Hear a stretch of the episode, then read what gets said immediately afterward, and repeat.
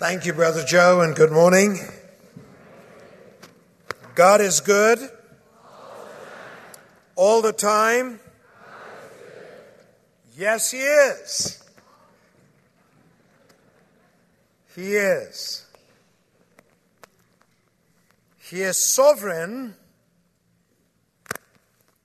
and He is good.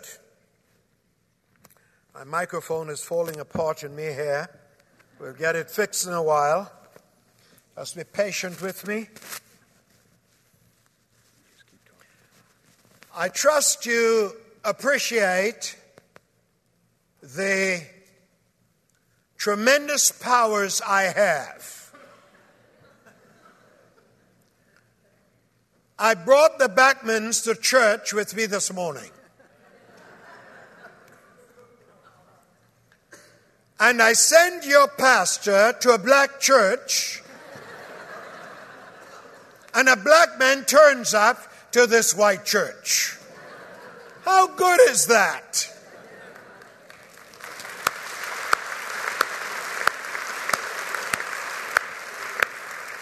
You see, my brothers and sisters in Christ, that's the church. Out of many, one people.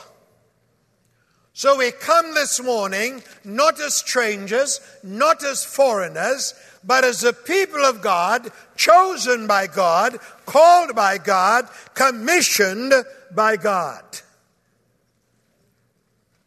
And every one of us in this church this morning has been given a special gift by God by which He expects us to participate with him in missions. I quoted at the Sunday school class at which I was privileged to participate in a discussion uh, with uh, Pastor Joe that St. Augustine has said that God has chosen fishermen to win princes and not vice versa, lest it be thought it is of man and not of God. Turn with me in your Bibles to the book of Nehemiah.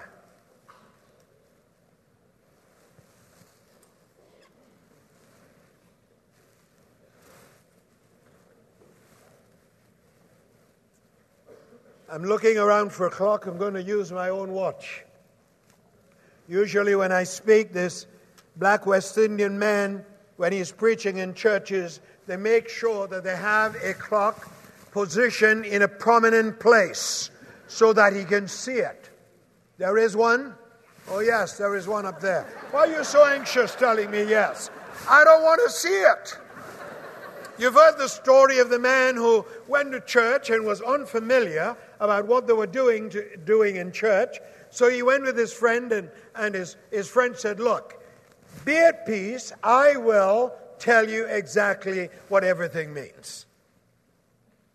So when they announced the hymn, they asked the people to join in the singing of hymn. The people would stand. He said, You stand up. So the man would stand up and join in the singing.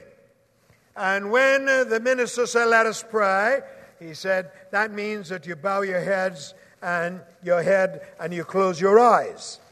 Until he says amen, you can come up. When he says a final amen, you come up.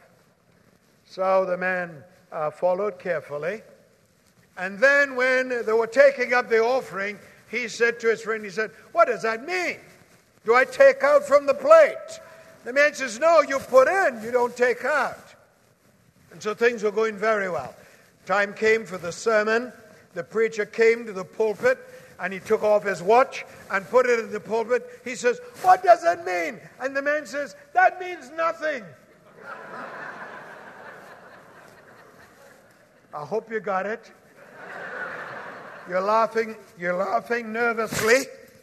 With the ushers close the door, we're going to be here for a while. See, that's why I don't come too often. They can't stand me here too often. They bring me only periodically for a short period of time. It is a joy to be at Orangewood Pres. Whenever I come to this church, I feel as if I'm coming home. Let us hear the word of the Lord as it is recorded in uh, Nehemiah chapter 1. The words of Nehemiah the son of Hachaliah It came to pass in the month of Chislev, in the twentieth year, as I was in Shushan, the, the citadel, that Hanani, one of my brethren, came with men from Judah and I asked them concerning the Jews who had escaped, who had survived the captivity, and concerning Jerusalem. And they said to me, The survivors who are left from the captivity in the province are there in great distress and reproach. The wall of Jerusalem is also broken down, and its gates are burned with fire. So it was when I heard these words, that I sat down and wept and mourned for many days. And I was fasting and praying before the God of heaven. And I said, I pray, Lord God of heaven, O great and awe-inspiring, awesome God, you keep your covenant and mercy with those who love you and observe your commandments. Please let your ear be attentive and your eyes open, that you may hear the prayer of your servant, which I pray before you now day and night for the children of Israel, your servants, and confess the sins of the children of Israel, which we have sinned against you. Both my father's house and I have sinned.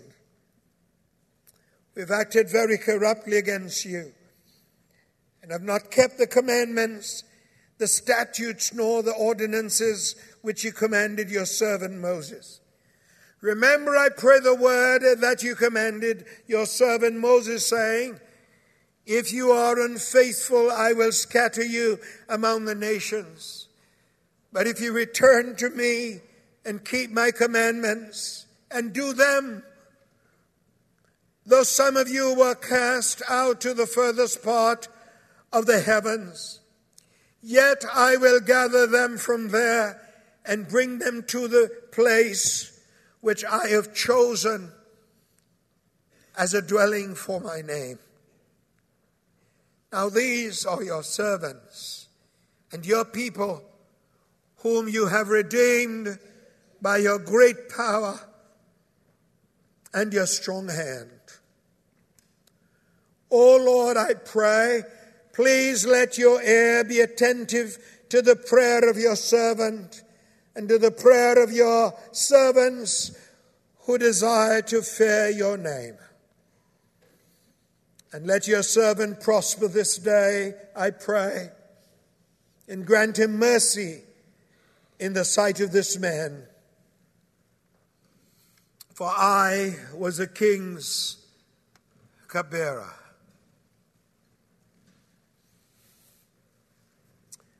One of the things that strikes one when you look at this passage is this. Is the prominence with which the name of God is used and referred to. 33 times in one chapter there is reference to God by the pronouns I, me, myself, or with reference to his activities, you and your. God, as it were, flows out of the chapter. He is prominent in it, He is central to it. It is all about God. Whenever we engage in ministry, whenever we engage in the building of the kingdom of God, we must remember without any equivocation that it is God who begins, it is God who will end, it is God who is working now. Thank you. Didn't know you had it in you. you see, in the building of the kingdom of God, it is not accomplished by our resolve. It is not accomplished by our good intentions. It is not accomplished by our hard work. It is not accomplished by our resources. It is accomplished by God's initiative and God's work. So that effective partnership in the extension of the kingdom of God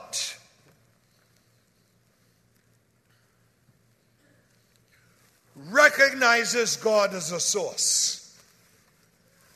Effective partnership in kingdom's ministry recognizes God as the source of our efforts. We will not take the time to go into all of the historical background, except to say that the work of Ezra in building the temple was brought to a halt because the enemies of the children of Israel and therefore the enemies of God had convinced the king that Ezra had ulterior motives and therefore he brought the project to a halt. Now you have to bear that in mind when you think of Nehemiah trying to reverse that when you think of Nehemiah starting a new initiative.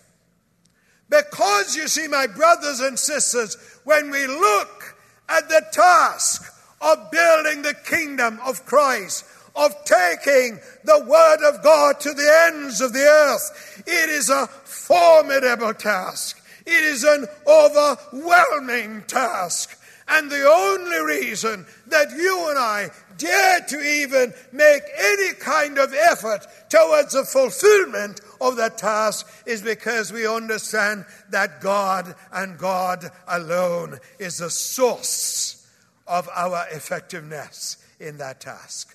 Don't you ever forget that.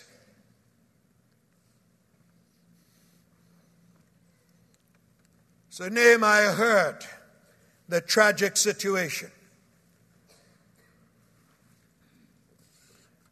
That the remnant was demoralized, that the walls were broken down, and the gates were burnt with fire. You see, the remnant was totally vulnerable. The walls that provided protection, the gates that provided protection for them from the enemy outside, these were broken down. They were removed. They were naked.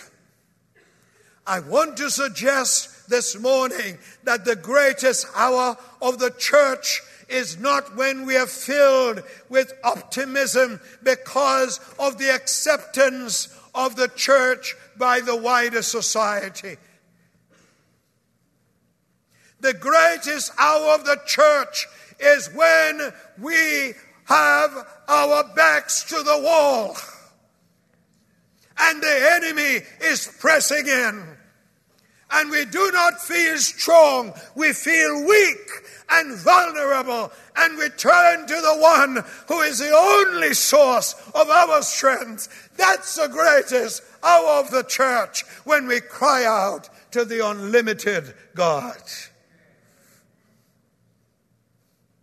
I believe that if there is ever a time in the history of the church of Jesus Christ when we need to adopt that posture, it's now. I believe that if ever there is an hour in the history of the United States of America and in the world when we need to be reminded whom the source of our strength is, whom the source of our wisdom is, whom the source of our power is, it's now. And say, Nehemiah knew that. And then we witness the intensity of his prayer. he recognized that this was not just a little setback.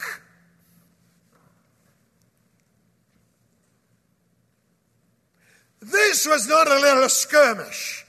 Nehemiah recognizes that he was at war.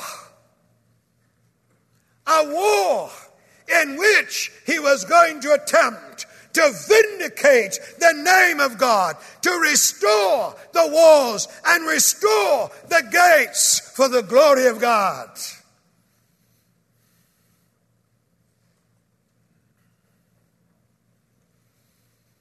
It's John Piper who says, We do not know what prayer is for until we know that life is war. It's only when we recognize the intensity of the warfare in which we are engaged, only when we realize that there are two kingdoms and the kingdoms are in conflict. And our survival, our victory, our effectiveness is dependent on our turning to the one who is the source of our wisdom, the source of our strength, the source of our power. And Nehemiah didn't call in the engineers. he didn't say, I want the military strategists. He didn't call an emergency meeting of the brightest minds. Because there are times, my brothers and sisters, when the brightest minds will not do. There are times when the engineers will not be sufficient to the task. There are times when the military strategists cannot bring solution to the problem. Nehemiah turns to God.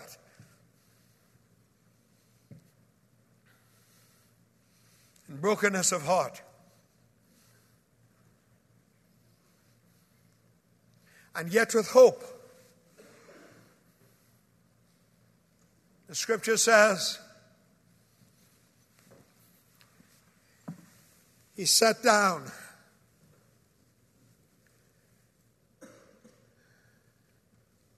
He moaned and he wept. Don't know why he sat down. Probably sat down because the situation was so intense he couldn't stand up. You know, every now and again you get into a situation where your knees give out, the buckle, the wake, perhaps. The burden that Nehemiah saw was so great he could not stand up.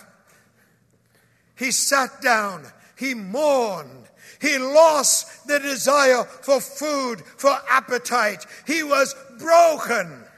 He was contrite. And he wept. We're living in a day and an age where weeping is seen as a weakness. And if people weep, some psychologists conclude that there is some kind of psychological flaw in this individual. Well, let, tell, let me tell you this. Not only did Nehemiah weep, Jesus looking at Jerusalem and see their wandering hearts, and our Jesus wept. Not out of weakness, but out of compassion. Nehemiah wept. And then he came to God in prayer. It is Lord Tennyson, the British poet laureate who wrote, More things are wrought by prayer than this world dreams of. Therefore, pray for my soul. For what are men better than sheep or goats, if knowing God they live not hand or voice, both for themselves and those who call them friend? But John Piper puts it better. Listen to what Piper says about prayer. He says, Prayer gives us the significance of front line forces and gives God the glory of a limitless provider. He who gives the power gets the glory.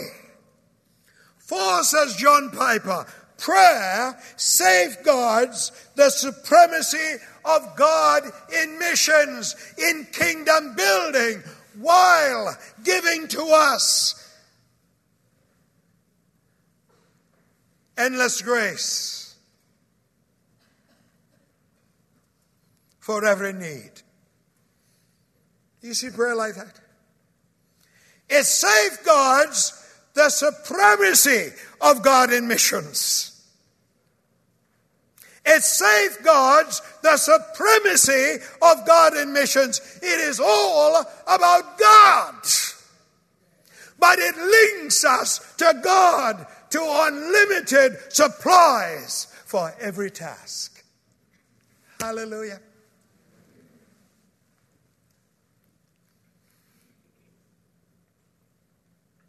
Nehemiah comes to God in prayer. Let me tell you at least two characteristics of effective prayer.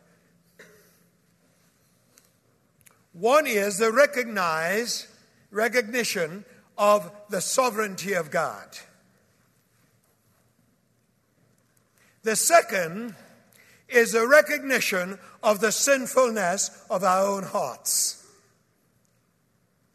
There is no use praying to a God who cannot answer. You know, I have things that take place in my life, and I, God has given me wonderful friends, but there are certain things I do not go to my friends for. You know why?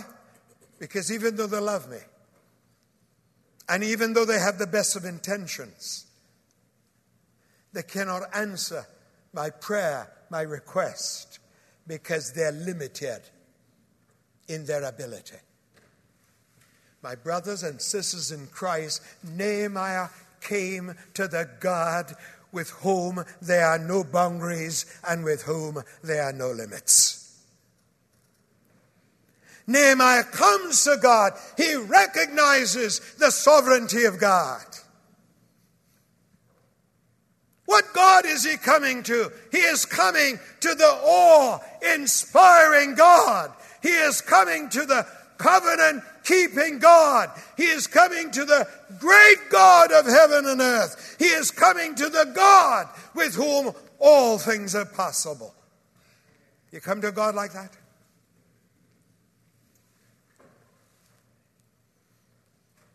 One of my dearest friends went to heaven two years ago. It was Bob Singleton, the pastor. My friends are here. By the way, when I come to preach at Orangewood, I also bring my audience. The pastors are here. They just wanted to see me, to see the fact that I have no hair and what is left is gray. Bob Singleton was perhaps my closest friend on planet Earth. He enjoyed my company. We went out to eat most times when he was in town. And oftentimes, after we've had a delicious meal at a special restaurant that he will not allow me to pay for, he will put his hands on my shoulder. He will look me in the eye. He will kiss me in the cheek. And he will say, Walford, I love you. Now, I want you to notice that he did not add the little spiritualized statement that most of us add when we express love to one another. What is that, that expression? In the Lord. I love you in the He wasn't saying, I love you in the Lord. He says, Well, I love you. I love you. He taught me many lessons. We were going to ask a friend for some money for the ministry. And he said, I will go with you and ask this friend. And as we got in his car and we were driving downtown, he said, How much are you going to ask this friend for? And I said, You know, Bob, I really don't know. He said, Well, you better know.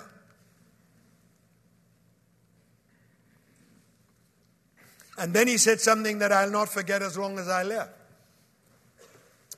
He says, Walford, you need to be careful not to ask him for too little and so insult him.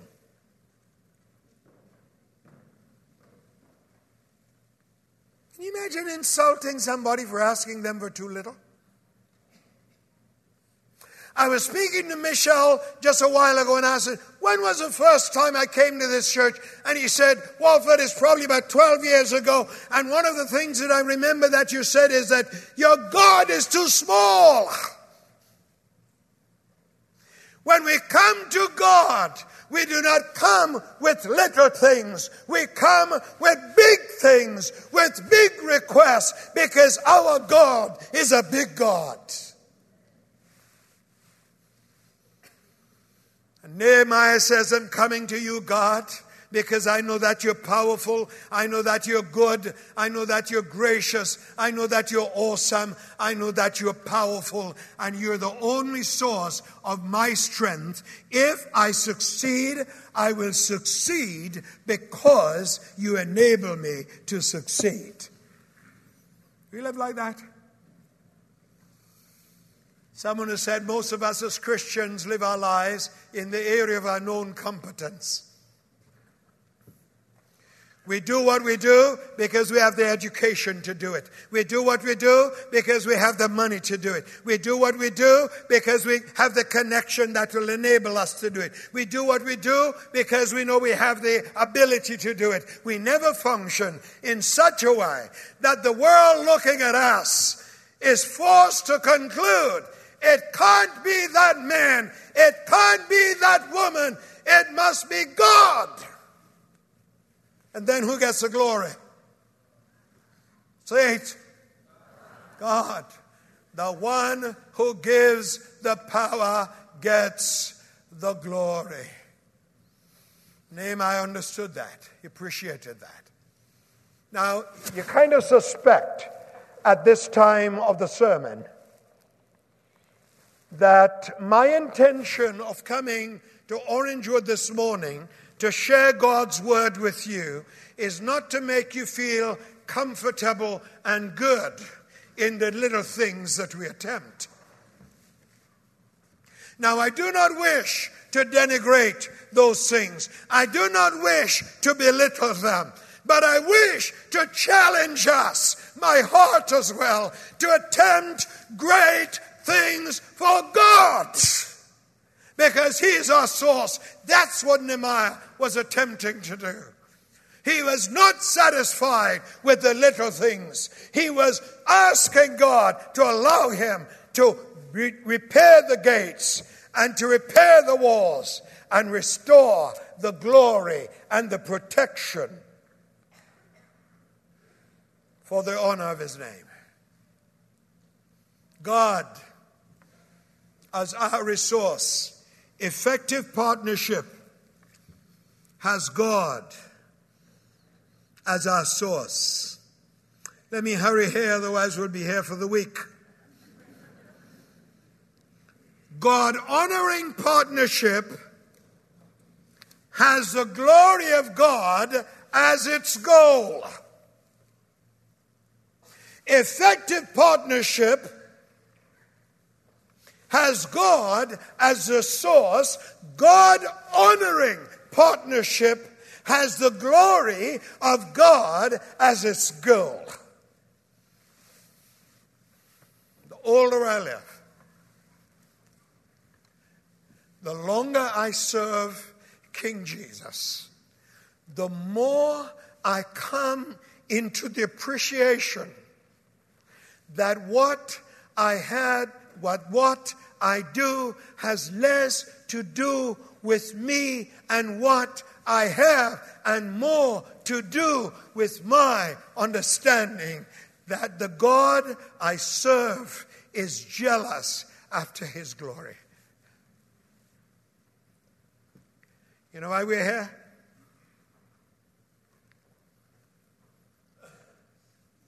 We're here because of the glory of God. God did not save us, sent His Son into the world to save us, primarily to save us from going hell to hell. God did not send His Son to die on the cross so that we might have a good and easy life. Scripture says that God saves us for the glory of His name. Ephesians chapter 1, for the praise of his glorious grace. Verse 12, for the praise of his glorious grace. Verse 14, for the glory of his name. God is jealous after his glory. Salvation is for the glory of God. Sanctification is for the glory of God. Glorification is for the glory of God. Why is Jesus coming back? For the glory of God. Scripture says that Jesus is coming back to be marveled at by the saints to say, so that we might join in saying, What a God! Scripture says that Jesus has saved us so that the heathens might praise him. Nehemiah understood that the building of the walls, the repairing of the gates was all for the glory of God. That your engagement and mine in extending the kingdom of God is all for the glory of God.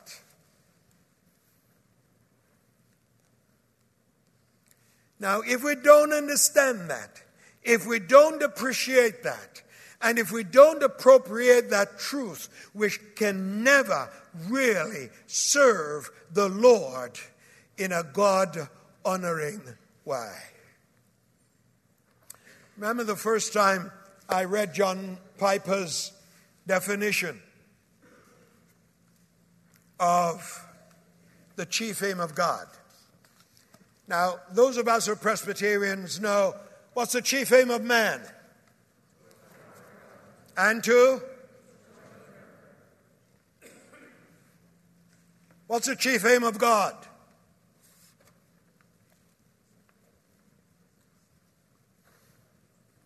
Uh huh. Caught you. We're taking notes here, and we're collecting your exercise, your exercises at the end of this. The chief aim of God is to glorify God and to enjoy Himself forever. And when I read it the first time, I thought, hmm. And then Piper says, if God, who is perfect, cannot take glory in himself, in whom can he take glory? Ever thought about it that way? The chief aim of God is not to grow Orangewood Presbyterian Church.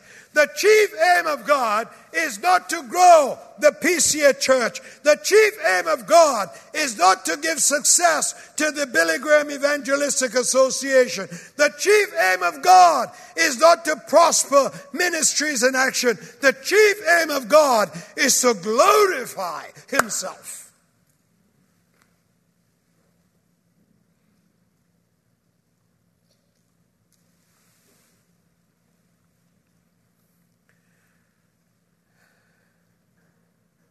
Unless we understand that.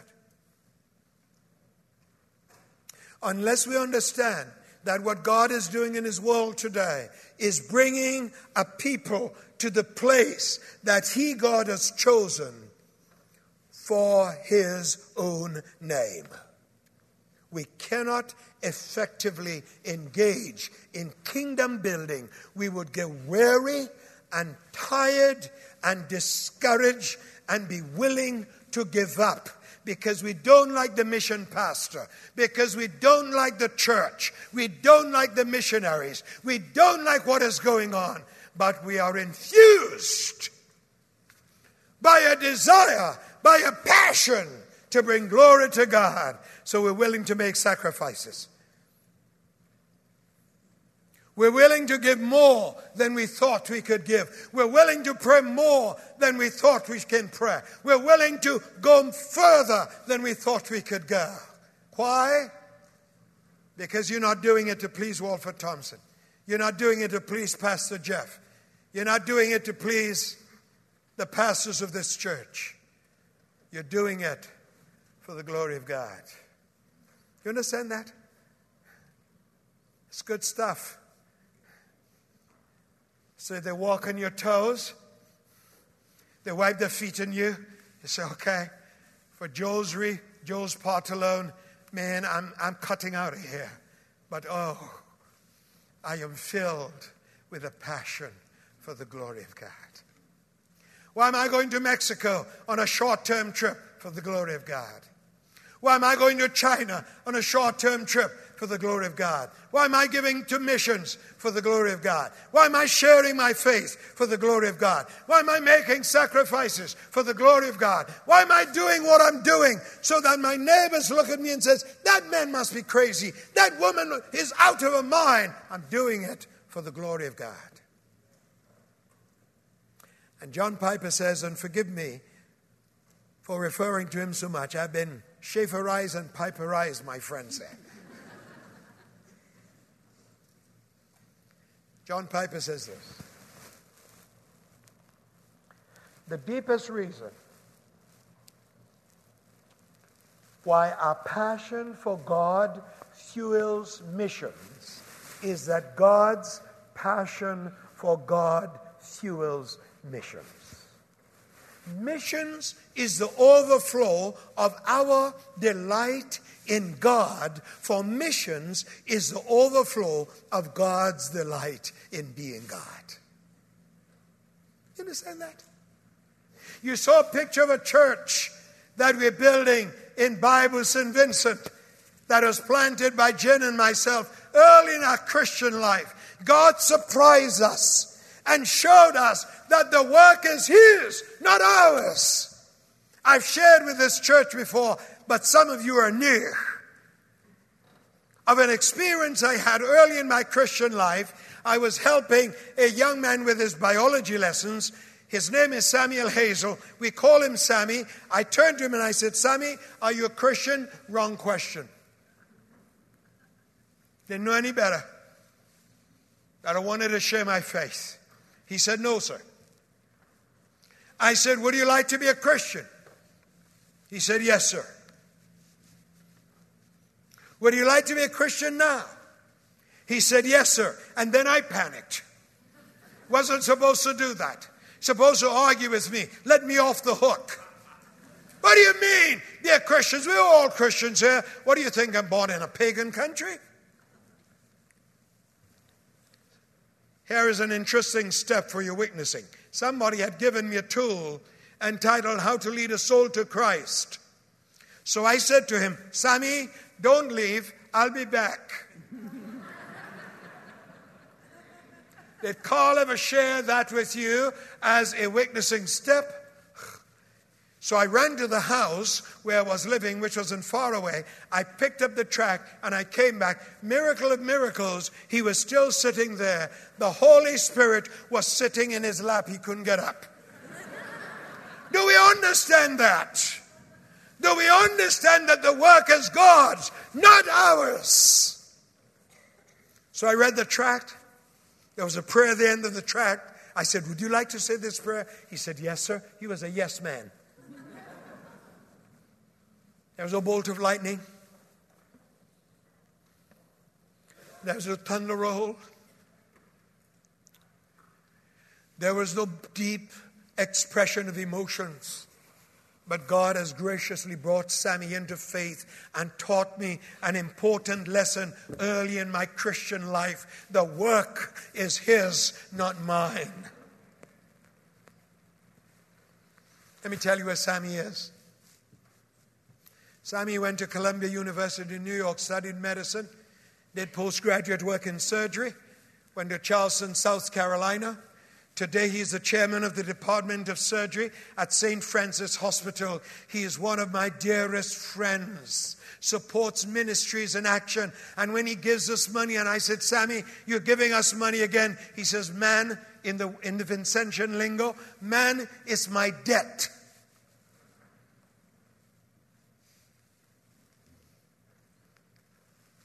Let me make a statement. I trust that God will etch it in our hearts and our minds. None of us as Christians have earned the right to be less than our best for God. God honoring partnership in kingdom building has as its goal the glory of God. I'm going to close my Bible, which, of course, means nothing. I'm wrapping up.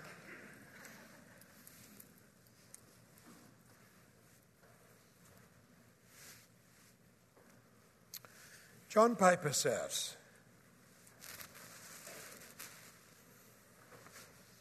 that our life exists to spread a passion for the glory of God to all peoples in all the world. Orangewood Presbyterian Church, don't be satisfied with what you're doing here. Don't be satisfied with what you're even doing now. Stretch yourself further because you're infused with a passion for the glory of God. Our lives exist to telescope the glory of God. An illustration that John Piper uses. He says we're not to use a microscope because a microscope make small things look larger than they are. I remember when I was doing zoology at university, I had a drop of water taken from a pond. And I put it on a slide, and I'm looking through the microscope. And all of a sudden, something dashed across my eyes, and I jumped back. It looked like a big snake that was out to get me. It was nothing but a microscopic nematode. But the microscope made that which was little big. So John Piper says don't use a microscope, use a telescope. Because a telescope gives reality to the true size of the thing you're looking at. I live on the side of a hill that looks at the ocean. Some of you have been down there to visit us. Sometimes we see on the horizon what appears to be a little ship, and we take a telescope and we put it on it. And I said, Oh my, it's a cruise ship. It has five levels out of the water. It is big. It is real big. My brothers and sisters, when we put our telescope upon God, when we come into God's Word and we read about God's exploits, when we examine all of the models throughout history, we realize our God is big. He is real big. How dare we engage in little things for Him? How dare we assume that the God who's provided for us all of these years is going to stop providing for us now? So we are limited in what we can give to Him. I want you to know, Jen and myself are two of the largest contributors to the organization that I serve. Do you know why? For the glory of God. Thank you, my brother. Would you follow me around everywhere I go to preach? For the glory of God. And I say to my friends, listen, I don't want you to hold back from me any opportunity that exists to bring glory to God. Let me know about it so that if God enables me, I would participate because I am jealous after the glory of my great God. Nehemiah was. Got the king to change his mind. Got early furlough. Access to the resources of the forests. Mobilize the priests. Mobilize the women. Mobilize all of the people. And he challenged them come and let us build. And then he prayed in verse 11 of chapter 1 Oh God, give us success successful partnership has as its goal the fulfillment of the ultimate purpose of God. And we can pray for success from God if that's what we're after. Someone has said this God can do anything if we take our hands off the glory. And Bob Singleton used to say, if you don't care who gets the praise, you will do exceptional things for God. because you understand that God has called us into a partnership with Himself in what He, God, is doing in His world. I used to be a lady in Jamaica many years ago. She is dead now, called Miss Lou. And she used to tell stories, particularly to children. She legitimized the Jamaican patois. And Miss Lou became very popular. She was one of Jamaica's heroes. And one of the expressions that she'd use every now and again, she'd say, Push up yourself now. Push up yourself now. Make yourself available to God. Stand in the place where God is working. Raise your sails where the wind of God is blowing for the glory, the praise, and the honor of our God. Are you ready? Bow your heads with me.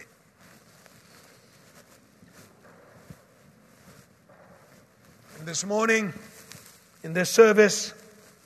You don't know when, you don't know how, you don't know where, but you say, Brother Walford, I'm making myself available to God, and I'm doing so and expressing this by standing to my feet right where I am. Will you stand? Those of you who would like to do that. You're making yourself available to God. You don't know where, you don't know how, you don't know when. It may be in this church in Orlando, in Florida, in Nigeria, in China, wherever it is. You say, Lord God, here am I. I want to be used of you to bring glory and honor and praise to your name. The people of God are standing. Hmm. The angels in heaven are rejoicing.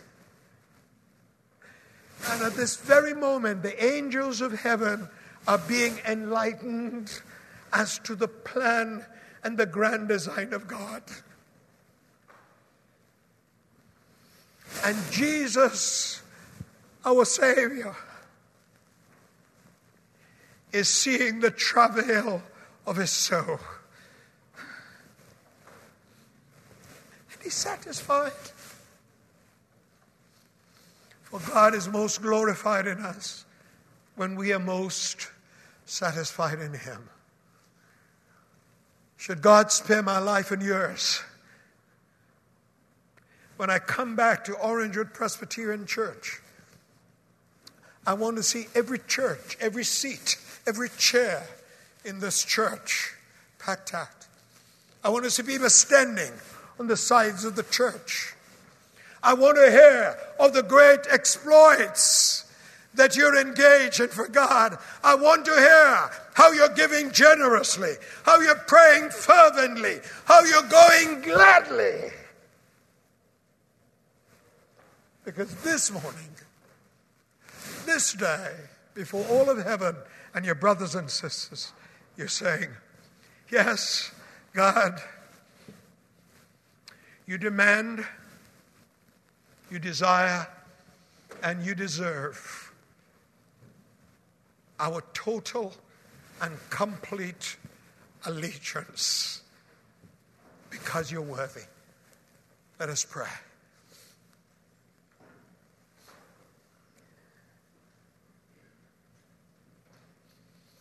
Our Father and our God, our hearts are deeply humbled today that you have chosen us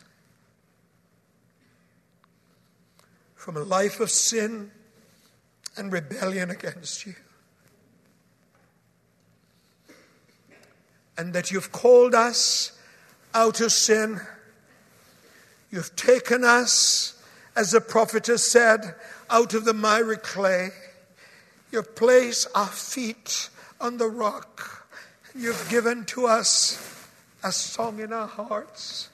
We thank you, our Father, that as we come to you in prayer, as we respond to you by standing, that we're not coming as foreigners and strangers, we're coming as a people, the people of God. We thank you for the privilege of prayer. We thank you, God, for the privilege of service. We thank you for this church. We thank you for their involvement in missions. We thank you for the way you've used Orangewood Church over the years, going back there when you brought your man to plant this church from the very beginning until now. We praise you. We pray for all of the missionaries that are supported by this congregation, some of whom are in tough places even now. Prove yourself to be strong to them. Give them victory. Give us victory. We pray that this church will be a lighthouse in Orlando. We pray that this church will be a lighthouse in the United States. And we pray that the light from this church will spread around the world for the glory and the honor of your great name. And Father, to you and to you alone, we shall give all the praise because you alone art worthy. Thank you for hearing us. Thank you for answering our prayer. Thank you, God, for loving us when we're good, loving us when we're bad, loving us not because we're worthy, but because you're gracious. It's all about your grace underneath us, above us, and around us. We thank you from the bottom of our hearts. Make us the people of God that you desire for us to be. Trust us forth into our families, our workplaces, our cities, our villages, our communities, our world, that men and women might come to praise you because you're worthy. We pray in the wonderful name of our Savior, the Lord Jesus Christ. And all of God's people said, Amen. Praise God. Thank you, Daddy. Thank you.